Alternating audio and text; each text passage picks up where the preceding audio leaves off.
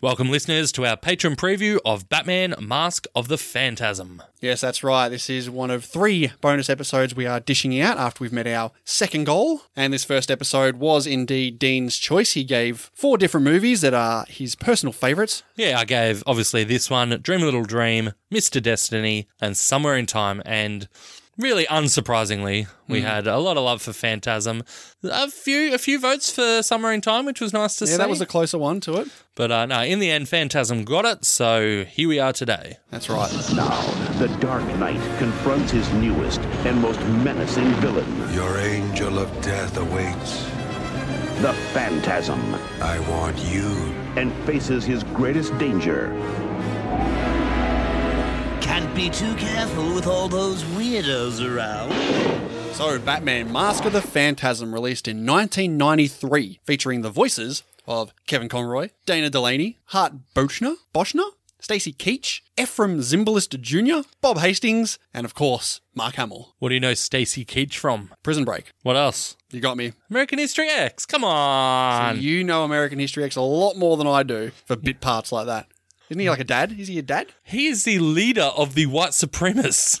Yeah, I haven't seen it in ages. I wouldn't pick him. Anyway, this is based on the character created by Bob Kane, with a story by Alan Burnett, music by Shirley Walker, who's done music for movies like Apocalypse Now, The 89 Batman, and True Lies. Yeah, super iconic Batman theme here. Obviously used in 89 Batman as as you said Hendo, so it's not hard to see why. It's very very much intertwined with the character of Batman. With cinematography by Sung Il Choi, who doesn't have many movie. Which Il Troy? what? Did you say some Il Troy? Sung. Oh, Sung. Sorry. Doesn't have a lot of movie credits, but she did do a lot of the animated series, so she knows her stuff. And this is directed by several people, but the, the two main ones here were Eric Radomski and Bruce Timm. So most of this movie is based on the graphic novels Batman Year One and Batman Year Two. Have you read either of them? Of course not. I barely watched the Year One. Yeah, I've I've read year one. Um, I haven't read year two. Maybe I should. Year one's really good. I mean, it's super loosely based off year one. I mean, you see him briefly try and do the Batman thing without the suit, which I guess is probably the main takeaway from year one. But I mean, I've always seen this as very much an original story. Well, the design and the concept of Phantasm was derived from the Reaper, which is the primary villain in Year 2. So that's where they get that from. So late in production, Warner Brothers Studios decided to make this movie a theatrical release instead of the originally intended direct to video feature. And while the animators were quite thrilled at the uh, extremely grateful decision, this left them with less than a year of production time to scramble to convert the uh, film into the aspect ratio of widescreen. Yeah, I watched a documentary, or maybe a few, a collection of interviews with um, Bruce Tim on the making of this film, and there was there was really really big issues behind the scenes with them. And this one here, like they talked about the struggles of having to just rush out a product because they had so little time, and animation takes a long time. Yes, it does. Like, yeah, yeah, everything they're saying, they just had the absolute best minds working on this to try and get something out. It's really amazing the quality of the product they eventually did produce. Yeah, from start to finish, the production took eight months. So That's very quick. Very, very quick. But this was released on the 25th of December in 1993 with a runtime of 76 minutes. Ooh, that sounds good. You like that? Doesn't I love short runtimes. it just fly by? With a budget of roughly $6 million,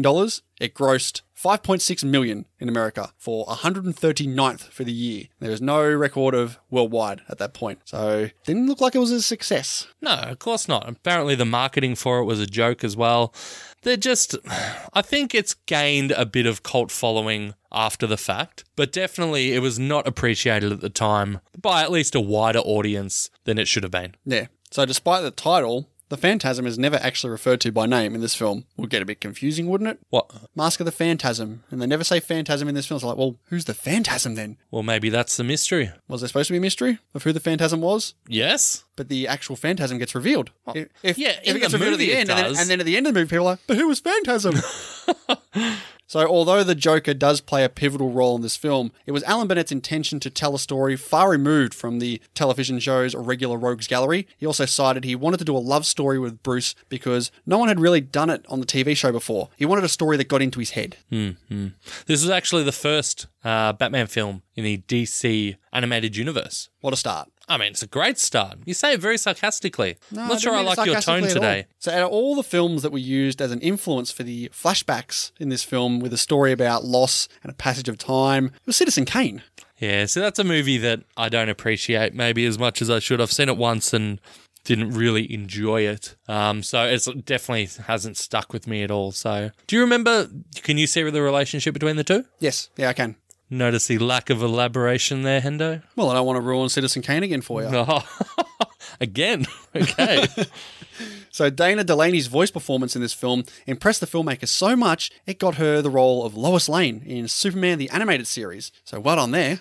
Good get. And this film does have an average of 7.9 over 39,000 ratings, so quite high on IMDb. As it should be. Stop talking down to this film. Oh, wow. It's quite high considering the film it is. I never said any of That's those your- words. That's your tone. No, I feel like you're just so in love with this goddamn film that anyone who says it's not a five is just met with some very vicious backlash. I think you just need to calm down, change your tone, mate. Maybe realize that this isn't the five star banger you think it is. How dare you? Get off my case. All right, mate, let's get into it. Thank you very much, listeners, for checking out this patron preview. Yeah, if you want to check out the whole episode, we've got everything over on patreon.com slash IMDB Journey. And we've got over 50 bonus episodes over there too, including various film series like the Die Hard series, X Men series, Mission Impossible series. We've also gone through some notable film directors such as Wes Anderson, Edgar Wright, and Quentin Tarantino. That's right, there's also tons of other benefits too early access to our main show, patron only polls that we put up on the regular. Yeah, exactly. You can also shape the show the way you want it to be by telling us what films you would like us to break down. And Dean said it's spot on patreon.com slash IMDb Journey. Go ahead and head on over there, check out all the rewards and benefits we have to offer. And we thank you once again for checking us out. Thanks, y'all.